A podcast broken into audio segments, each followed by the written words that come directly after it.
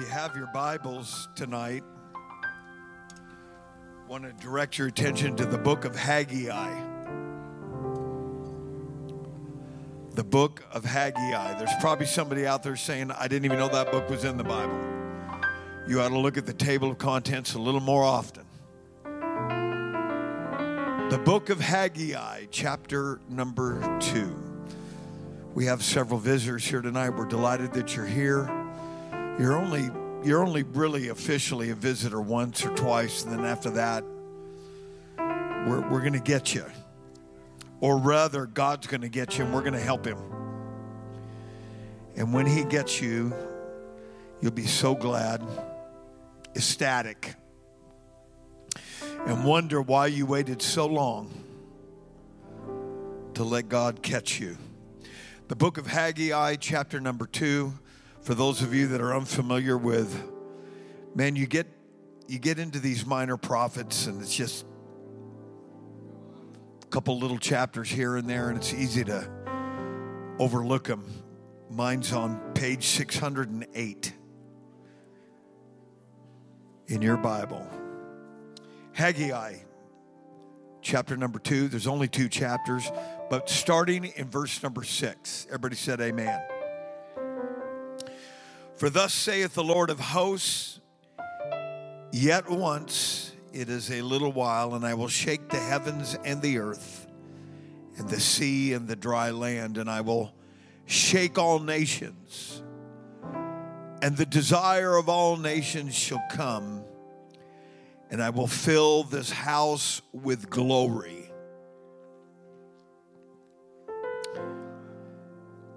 Saith the Lord of hosts. The silver is mine, and the gold is mine, saith the Lord of hosts. This is what I want to talk about here in verse number nine. The glory of this latter house shall be greater than of the former, saith the Lord of hosts, and in this place will I give peace saith the Lord of hosts. The glory of this latter house shall be greater than that of the former. And I want simply talk to us for a few moments tonight. Glory days. Glory days. Let's put our Bibles down. I'm not trying to be super spiritual or dramatic. But I really felt the presence of an angel on this platform tonight. And I want us to pray. Would you lift your voice with us and pray? I really believe that the promises of God are yea and amen.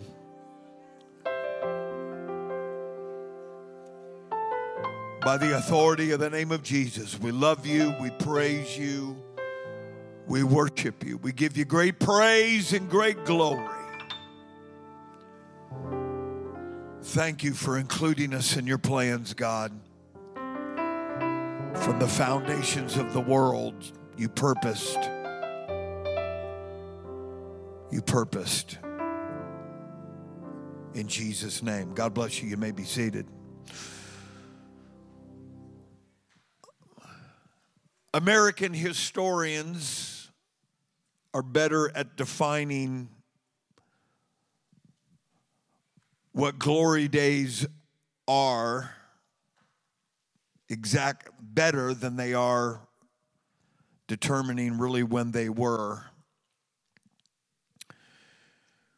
The reason for this is because when you talk about glory days, you're talking about something that is extremely subjective, which means your personal opinion and experiences are directly involved. But American historians believe that there's so many moments in American history that revealed the greatness of Americanism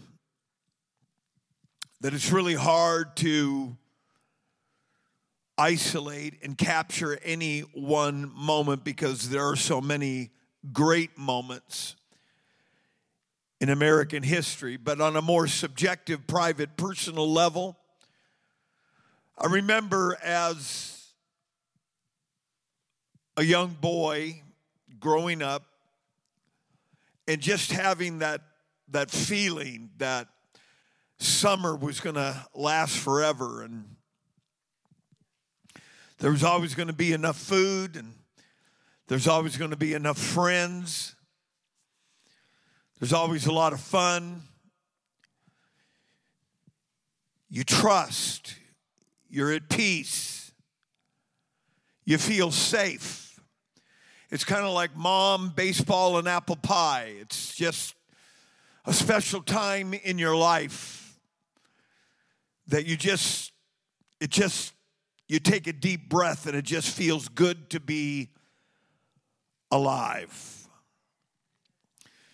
There's peace, there's a sense of prosperity. You may not experientially be able to grasp all that, but there's just plenty.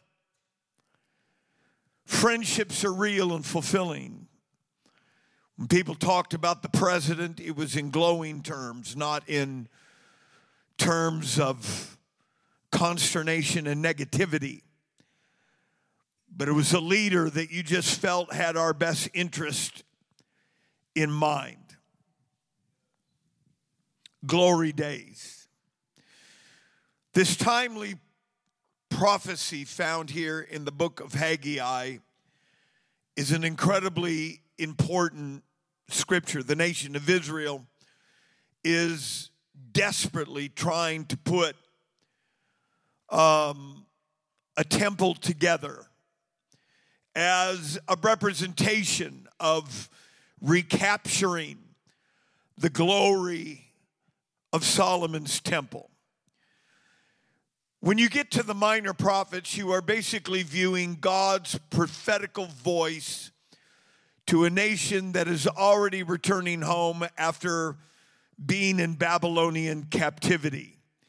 The exile is outside of coming out of um, Egyptian captivity, and several other biblical figures such as Abram and Moses is one of the most important events in the entirety of the Word of God. God never, never saw his people as being in captivity again. Once he brought them out, he intended to keep them out and to bless them and to lead them into a land that flowed with milk and honey. But they went into Babylonian captivity, and here they are now, back in their homeland. And they are desperate to recapture something of a glorious memory of, of Solomon's temple and, and the incredible pageantry and, and, and the preeminence and the prominence of the nation of Israel before uh, being taken into Babylonian captivity. And here, in their desperate attempt to put together another temple that can somehow represent their desire to recapture this great moment in time before their exile, Haggai is used of God. And he is not trying to be negative on purpose, but he's just telling the truth. As if to say that nothing is ever going to take the place of what you had before you went into Babylonian captivity. But these words are incredible words in verse number nine. The glory of this latter house shall be greater than the former. He was not talking about their attempt to build another temple and for it somehow to to to match the value and the splendor and the incredible representation of Solomon's temple. Those days were gone forever. But the prophet is saying, not this temple, but there is coming a day that the glory of the latter house will be greater than the former. Here, this prophecy is so powerful because it is directing God's people to the future. It's directing them to a future time. There is something to live for. You might be licking your wounds because of the wounds of captivity. And although you hung your harps on the willows and you're remembering uh, your captors in Babylon, there is a day coming in the future. It's worth living for, it's worth praying for, it's worth fighting for. Somebody clap your hands and give God the praise. And so God brought this to me about three weeks ago. Not only does it apply to Cornerstone, but it applies to something bigger. I really believe that tonight. And as I began to meditate and theologically in my mind and my heart began to meditate on this and to come up with something that that would be spiritually valid for us. I was greatly challenged to try to put my finger on a time in the nation of Israel where they experienced glory days. As I've already mentioned, glory days is almost an idiom in our culture today. Um, if you would look in the urban dictionary, it would, it would say something like the good old days or days of old, in which we all remembered that that America was a great place to live and, and everybody could be whatever you wanted to do. There wasn't none of the nonsense that there is in the day and hour that we are subjected to in the 21st century. But I was challenged to try to find a definitive time, maybe, maybe even people that would represent the glory days of Israel. Um, it had to be in a particular in a particular criteria in the Word of God. It could not be uh, on the other side of the exile because the prophecy declares that the glory will be in the future. And so it could not be during the exile or after the exile. It could not be in Egyptian bondage and everything that led up to that. And so I had to formulate in my mind what could be the criteria that would qualify the glory days. And listen to what I came up with here today. It had to be a time in which there was an incredible sense of godly patriotism. And what that simply means is that we understand that we are a royal priesthood. We are a holy people, a holy nation, and we are excited about our identity. We are not cowed down. We are not intimidated by the entertainment and political forces of this world. I know who we are, and it is glorious to be in the church of the living God. Somebody clap your hands and give God the praise right now.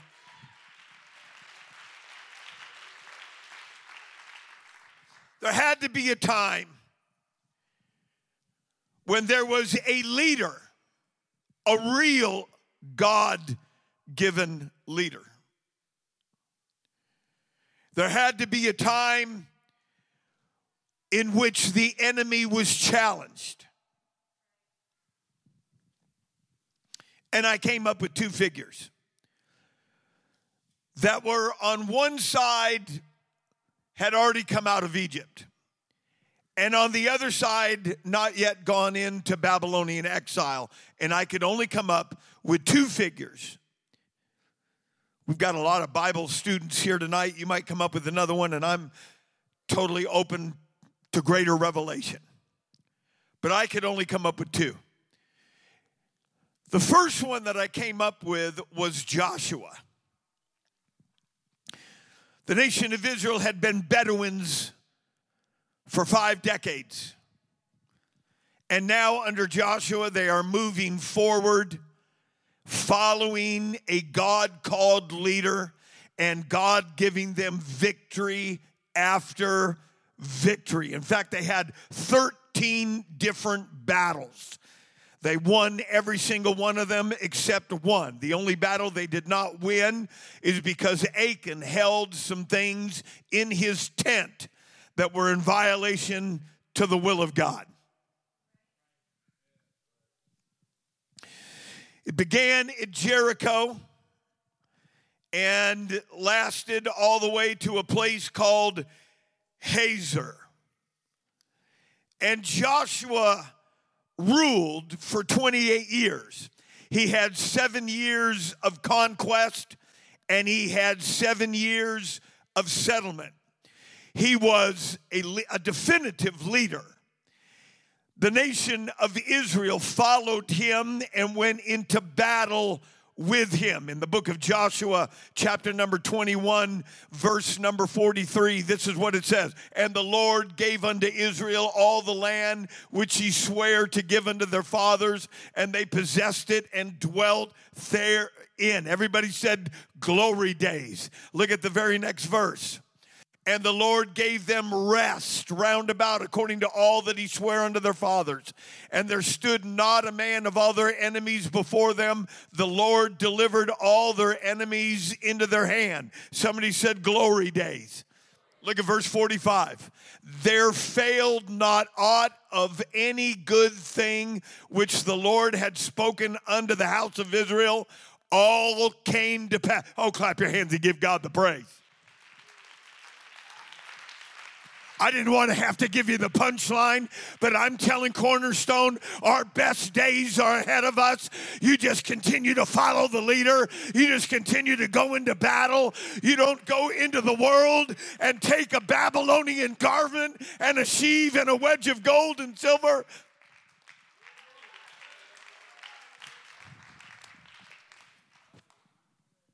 Everybody said glory days. I know what glory days are like. Our church has had glory days. Cornerstone has had glory days. But you can't live in glory days. You can't live on a mountaintop. You have to have some valleys. You have to have some wilderness. You have to have some barrenness so that you can appreciate the mountaintops, so that you can appreciate the cleft in the rock, so that you can appreciate when God visits you, so you can appreciate the blessing of the Lord. But you don't get those unless you're willing to get into the valley, you're willing to get into the wilderness, you're willing to come out of Egypt. Oh, somebody help me tonight.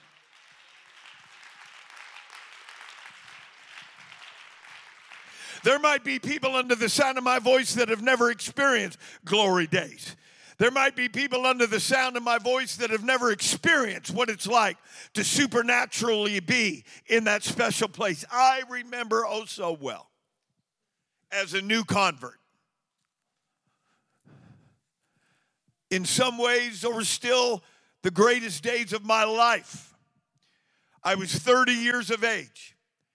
I saw the truth in the Bible. I repented of my sins, was baptized in Jesus' name, and filled with the Holy Ghost. Just like you. Just like you. Just like you. Just like you. And way over yonder, just like you. Let's shout and give the Lord some praise. Just like you.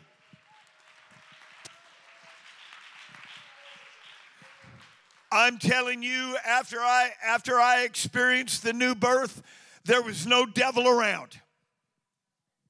If there was, I didn't sense it. There was no problems in the church, and I wasn't looking. My wife told me later, she said, honey, there was all kinds of stuff going on in that church. But you know what? I was in my glory days. I, I, didn't, I didn't know that there, were, that there were situations. I didn't know that there were problems. I was intoxicated with the glory and the grace of God. I'm so thankful for my upbringing that my pastor and my pastor's wife provided me with a church where I could fall in love with truth and not only fall in love with truth, but I could find the will of God for the rest of my life life in that church. There wasn't any negativity, there was no bitterness, there was no cup of poison, there was no dagger in my back. It was glory days. I ran the aisles, I shouted, I lifted my hands, I danced, I ran, I loved, I witnessed, I won souls. Somebody shout unto the Lord with a voice of triumph. I'm thanking God for my glory days. But there's some people that have never experienced glory days. And so you don't have a reference. There's a lot of people, there's even some people here tonight, you don't know what liberty looks like. You don't know what true spiritual freedom looks like. This is why a lot of people backslide. They don't know what, what spiritual freedom looks like. It's not a suit, it's not a tie, it's not fancy shoes. I'm going to tell you what freedom is. Freedom is going into a battle or a habit that you've struggled with all your life, and God brings you out of it, and that habit is now under your feet. That's what liberty looks like. It's not, I gotta do this and I gotta do that and I gotta be here and I gotta be there. No, no, no, no, no. It's following the leader into warfare and God bringing you out with the spoils. Clap your hands and give God the praise. Everybody in this building, clap your hands and give God the praise. My prayer is you'll get a taste of the glory days. It's not all negative.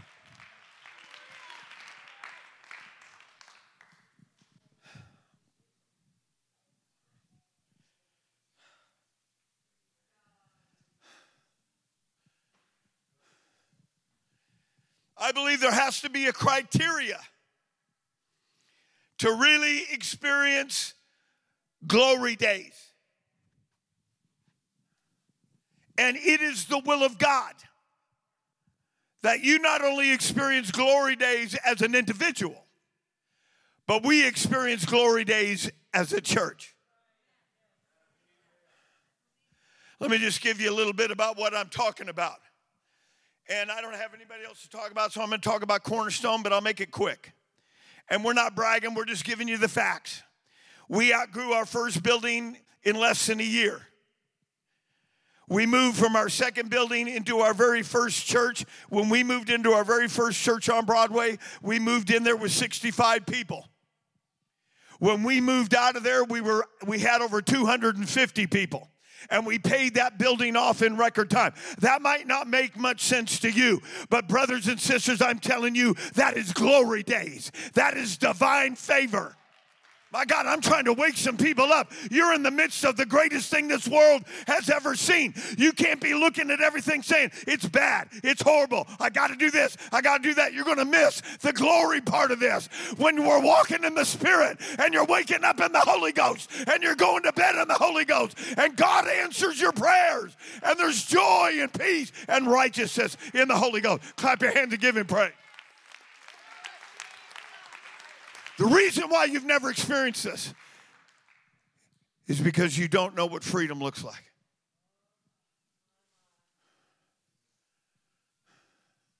The good news is you can.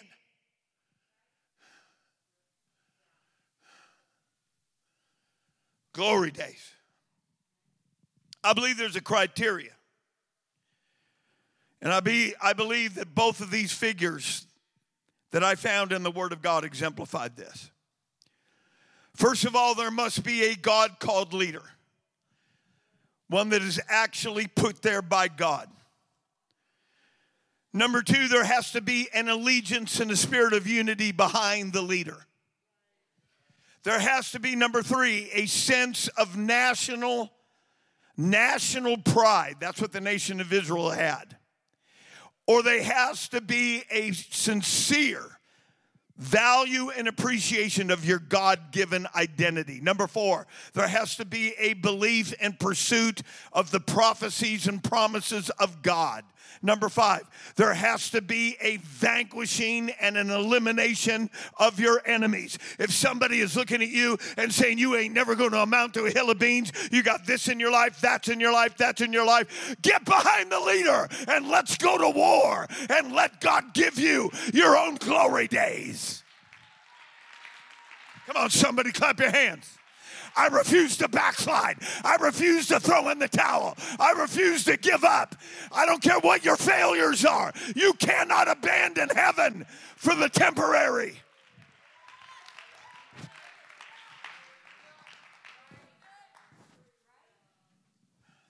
And there must be, there always is, an expansion of God given boundaries and territory. Those six factors bring us to being able to characterize that chapter, that page, that decade, that building, that level of revival that place in your life as being glory days. Let's lift our hands and give God the praise.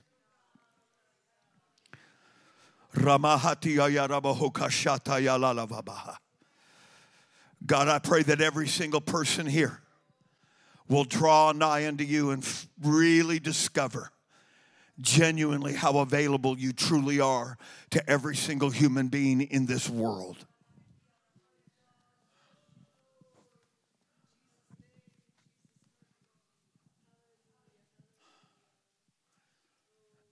My second hero was King David. His glory days began with the felling of a giant. I realized that it was many days before the crown was firmly placed and positioned on his head. But make no mistake about it. In fact, let's go to that scripture in 1 Samuel 18. This is what was noised. And the women answered one another as they played and said, Saul has slain his thousands and David his ten thousands. That was reverberating and echoing into the supernatural. It was something that was already resonating among the political forces that were in power in that day. But it was also resonating in the supernatural world that we have somebody that's not afraid to face giants. He's not afraid. Oh, I feel this all over me here tonight. No, it's a Tuesday night, but I came here tonight. I don't care if it's Bible study. I don't care if we're just all tired. You can just sit there if you want. I'm preaching this to the spirit world tonight, and I'm letting you know we're not afraid to go after giants.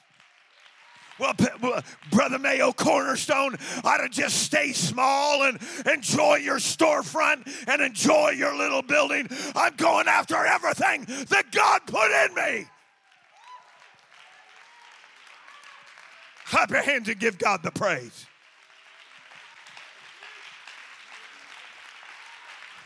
The thing about a leader like David is there were people that did not know what freedom looked like. They did not know what liberty tasted like. But when they saw a leader that was not afraid to go after the giant that restricted geographical progress into the southern kingdom of Judah. A lot of people don't even understand that what Goliath represented was not just dominion, and he did represent that because he said, If you beat us, we will serve you. But if we beat you, you're going to serve us. And that's exactly what the devil says. But what a lot of people don't recognize is geographically, Goliath was, was keeping Judah, which is praise. Everybody said praise. Everybody said Judah. Judah could not expand until Goliath was moved out of the way. And so, David, you know the story. David not only knocked him down, but he took his head off. It's not good enough for us to move across the street and be in another building. We got to have revival in this place. We got to have our own glory days here. We got to have the supernatural move here. We, just like God filled everything else, God's going to fill this. Lift your voice with me and give him praise. Lift your voice with me and give him praise. God help somebody get the taste of battle and experience liberty.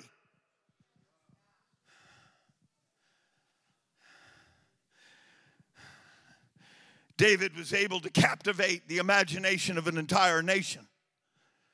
And he brought the nation of Israel to a level of domination.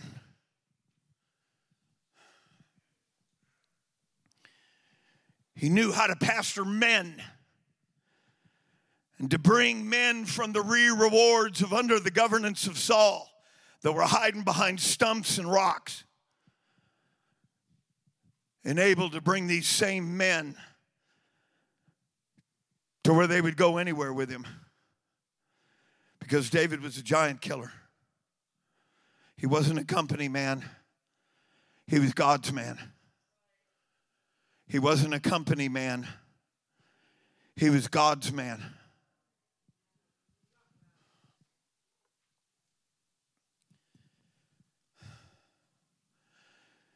David defeated the enemies round about. They expanded their territories.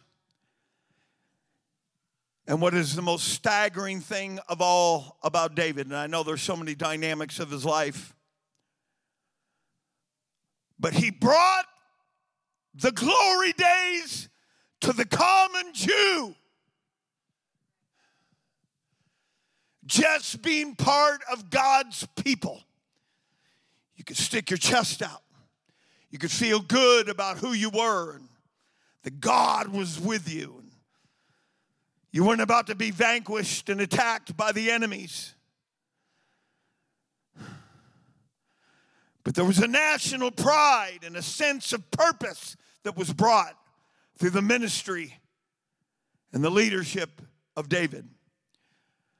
But staggering to me is the fact that in Second Chronicles chapter number 9 that David, because of his revelation and understanding of expanding the boundaries and the territories, fulfilled the prophecy that God gave to Abraham in Genesis chapter number 15. Please go to that scripture in Second Chronicles 9. Look at this.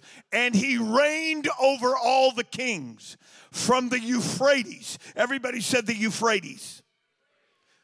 That was one of the boundaries that God gave to Abraham that he reigned over all the kings from the Euphrates even to the land of the Philistines to the border of Egypt. Remember what God said that you will possess this land all the way from the Nile River all the way to the Euphrates. And it was a God called leader.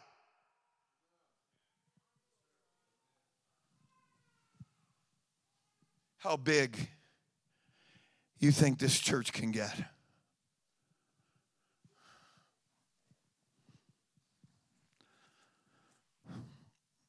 Well, we're already planning on having blueprints drafted on our next building. Pastor, aren't you ever satisfied? We're tired of building programs. If they're going to hell, we need a bigger building. Get over it. You're following a giant killer. I'm not a company man, I'm God's man. And when you follow the leader, there is a national patriotism and an allegiance not the Saul's household that was at war with the house of David.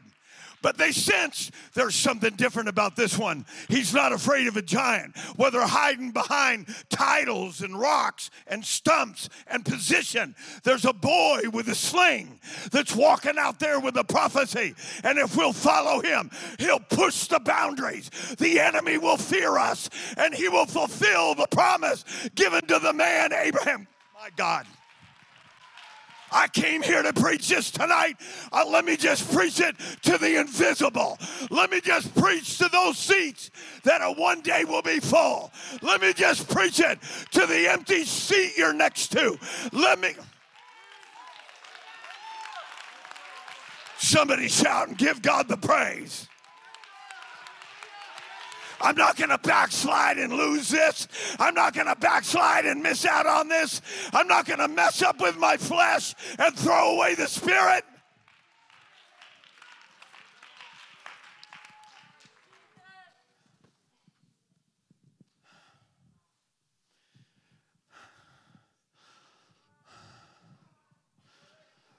The centrifugal force of the glory days under David gained such a momentum that it even flowed under the reign of Solomon.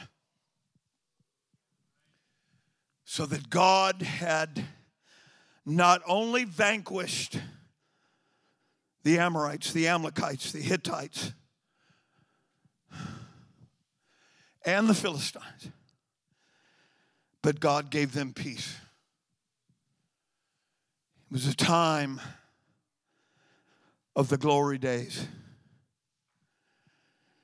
in which the nation of Israel had no known enemies but themselves. There was a great heritage, families could be large. God was blessing the crops, God was blessing the husbandry. It was a land that truly flowed because it was glory days. I have come to this place to preach that the glory days are coming again.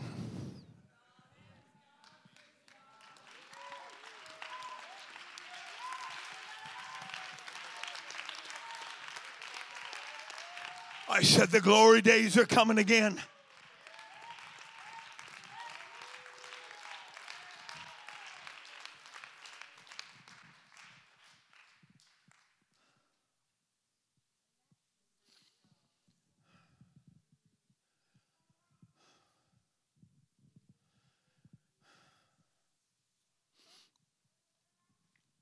the glory of the future.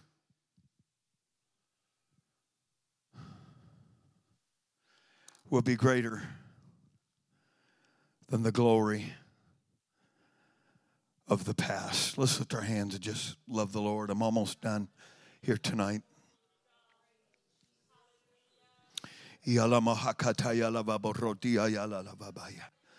Glory days where you can't wait to get to the prayer room. Glory days where you wake up in the middle of the night and look for a place to prayer. Glory days where God is answering your prayers and it's no longer you wondering and doubting and full of skepticism and fear, but rather you have the blessed assurance that God is with me.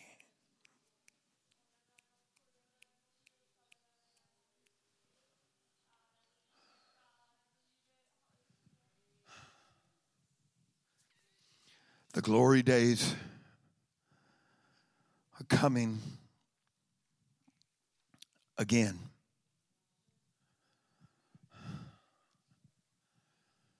Please bear with me in my folly, but I believe you have a God called leader.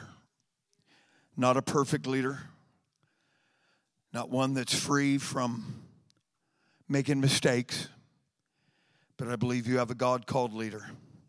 Secondly, I believe there's a spirit of unity in Cornerstone. We would never be sitting here tonight if there was not a congregation. I'm, I'm just going to tell you, let me brag on you. This congregation has given and given and given and given.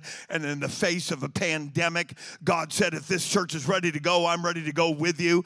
And where other churches could not get a bank loan, there was not there were banks. We tried to get bank loans with 25 other banks. We found one bank here in Spokane, and they gave us a good deal. And they're still with us to this day. What am I trying to say, Pastor? I'm trying to say this that God God is doing the work. He's just looking for somebody who said, I'm not backing up, I'm not bowing, I'm not going to serve Goliath. You are going down.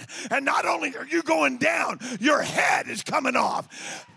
The the center of strategy, that big mouth of yours, is going to get shut once and for all.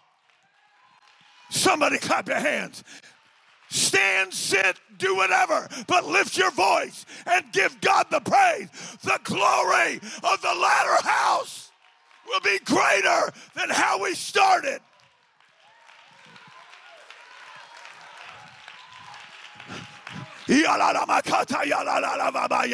It's time to pray for backsliders. I've never felt like I feel it tonight that God's going to do a work among backsliders.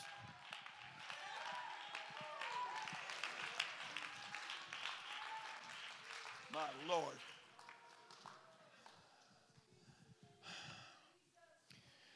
There is a sense of God given identity in Cornerstone. I'm not saying we're perfect. I'm not saying we don't have room for, for modifications and improvement. But as the pastor, I'm here to take your vital signs. There is a spirit of unity and allegiance here. Because I know that because we would have never got where we are after five buildings. The national average is in the history of one church, they will only have one building move. The average church in America will only have one building move. The average apostolic congregation in, in Washington is 40 people. I'm not putting anybody down. But don't put those statistics in my face. Don't put those demographics in my face. They ain't gonna fit. God didn't put me here to be small. God didn't bring you here to not be a success. God did, God did not bring you here to not have revival. God did not bring you here to not answer your prayers. God did not put you here for you to be a nothing. God did not bring you here to be a loser. God did not bring you here to be average. God did not bring you. Clap your hands and give God the praise. The glory of the latter house shall be greater than the former.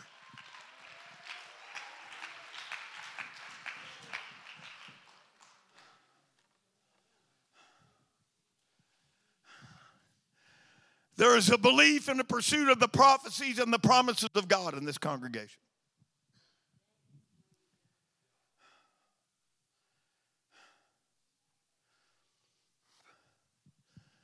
You're saying there might be somebody here tonight saying, Pastor, I've never had a promise from God. I promise you that if you will do what you know to do, and you will earnestly seek Him, that God will talk to you. And once you finally recognize it's God, you will never be the same.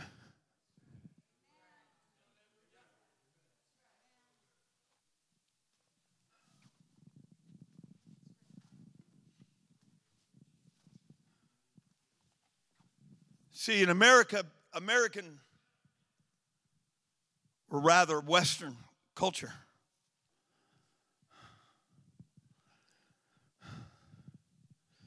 when somebody retires, it becomes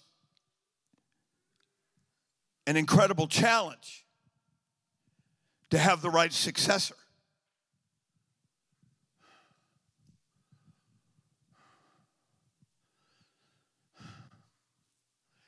At this time, right now, this congregation is in arguably the fastest growing area of Spokane County and the most desirable, according to Spokane Business Journal. We have approximately $12, $12 million worth of real estate as a congregation. It's not mine, it's Cornerstone's.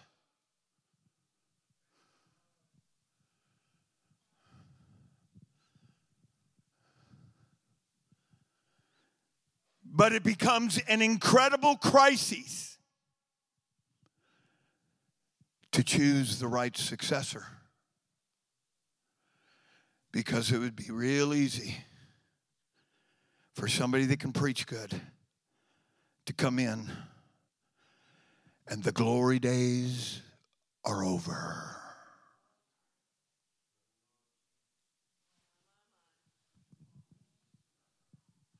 Oh, I'm preaching.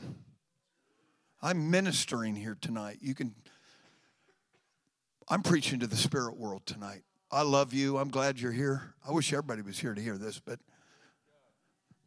the roads are bad.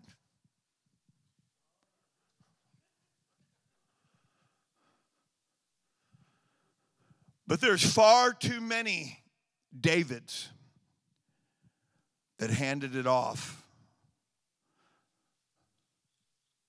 to maybe an Adonijah instead of a Solomon that just had no dreams. They could preach, but they couldn't lead. David could do both. Just because somebody can preach good does not mean they can lead.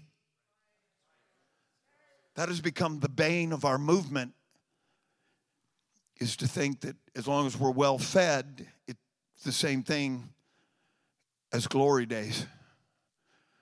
See, glory days have to have that criteria. I did my best. I didn't just come here with some hasty little book report.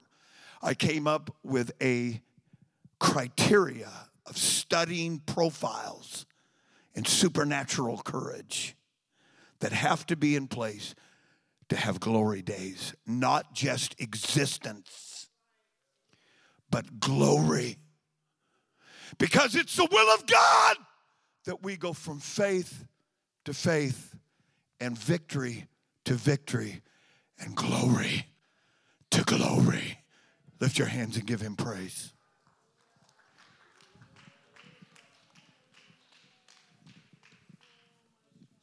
Glory to glory. Go higher, greater, wider, deeper.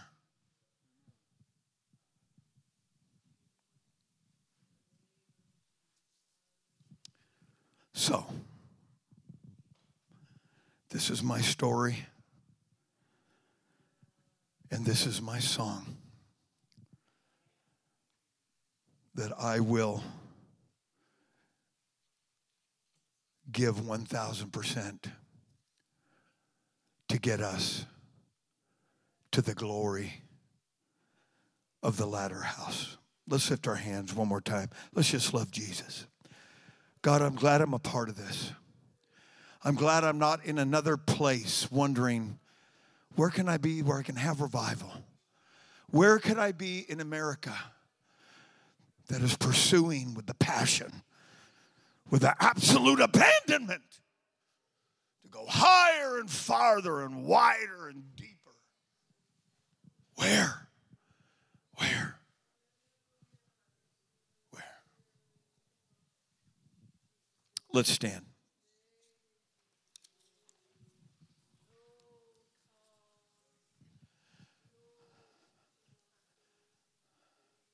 I don't I don't even know how I I don't even know how I saw this video.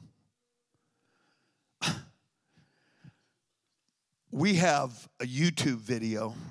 It's not one of these little re- real things that, that they do on Facebook and they get tens of thousands. This was old school. This was over on Broadway. Listen to me carefully.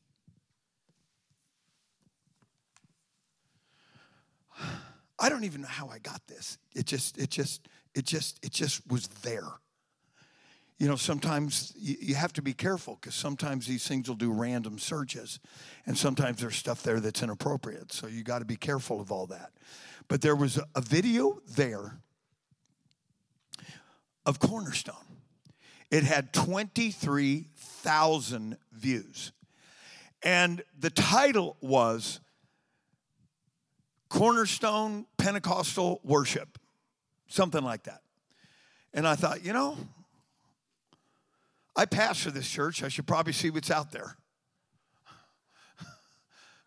I don't even look at all the stuff that's out there, but I looked at this. Brother Ryan Knutson, are you here tonight? Are there any Knutsons here tonight? Okay, they'll take the heat for their parents. Actually, it's all good. Your dad was leading. I looked at our our choir was up there. Sister Mayo was leading the choir. There was um, maybe, maybe there was nine or ten people that were in that choir. Brother Mike, I can't remember if I saw you up in that choir or not, but I saw um, Brother Jake Reed was on the drums.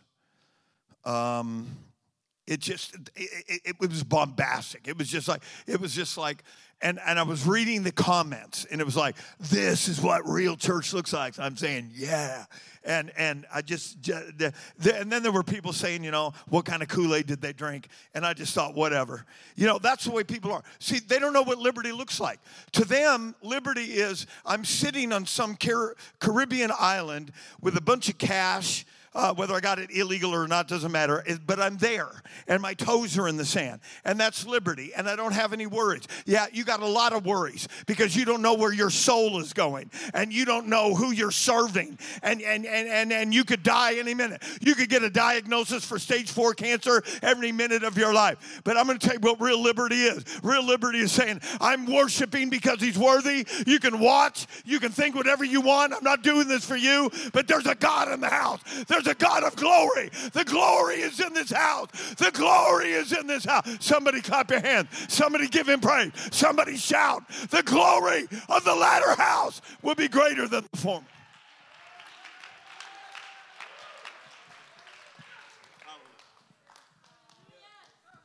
Hallelujah. And there is a sad note. Because as I looked at the choir, I saw faces that are no longer here.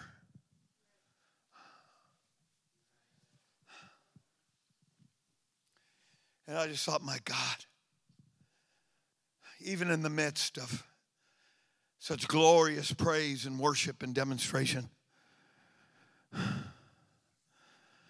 Satan does not want you to experience God's glory.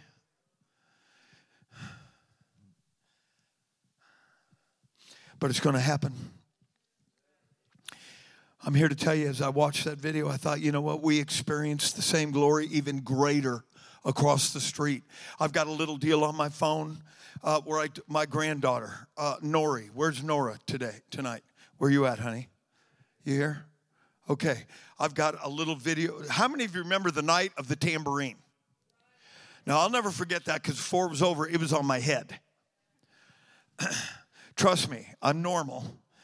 But when the glory gets to moving, when the glory gets to moving, I forget, I lose all awareness of, of, of, any criticism or projection or any of that, any of that. I just get lost in it.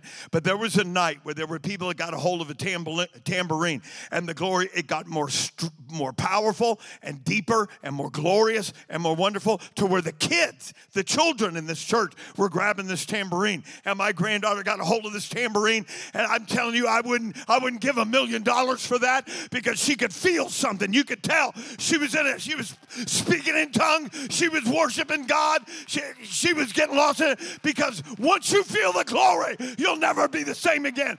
Devil, you can lie. Devil, you can put sickness on me. Devil, you can try to put depression on me. But the glory, clap your hands and give God the praise. The glory the glory, the glory, the glory, the glory, the glory, the glory, the glory. You stayed up, there's so much God that moves in a service that everybody stays up late into the night and just talks about it. That God starts pulling people in off bar stools and, and out of sin and out of the most, uh, the, the deepest debauchery that you can think about.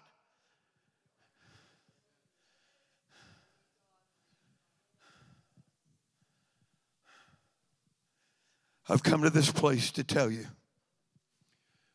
that the glory of the latter house is going to be greater than anything we've ever experienced before.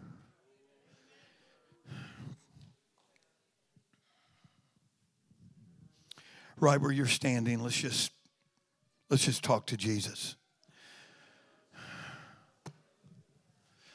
All these seeds that some of you have been planting, they're going to sprout. They're going to sprout during the glory days. And when the Queen of Sheba comes in, there's not going to be any spirit left in her. People will come from round about because of the glory. Not just a good choir, not just praise, the glory. The glory. Thank you, Jesus. Come on, let's praise Him. God, I love you. I praise you. I worship you. I pray, God, that you'll open up the windows of heaven and take away the depression, the dejection, the lies that the devil has built a prison through people's own failures They've used the debris of their failures to construct a prison. I bust them out of that by the authority of the name of Jesus. Give everybody a good night's sleep. Glory days. God bless you. Shake hands, be friendly, love one another. God bless you in Jesus' name.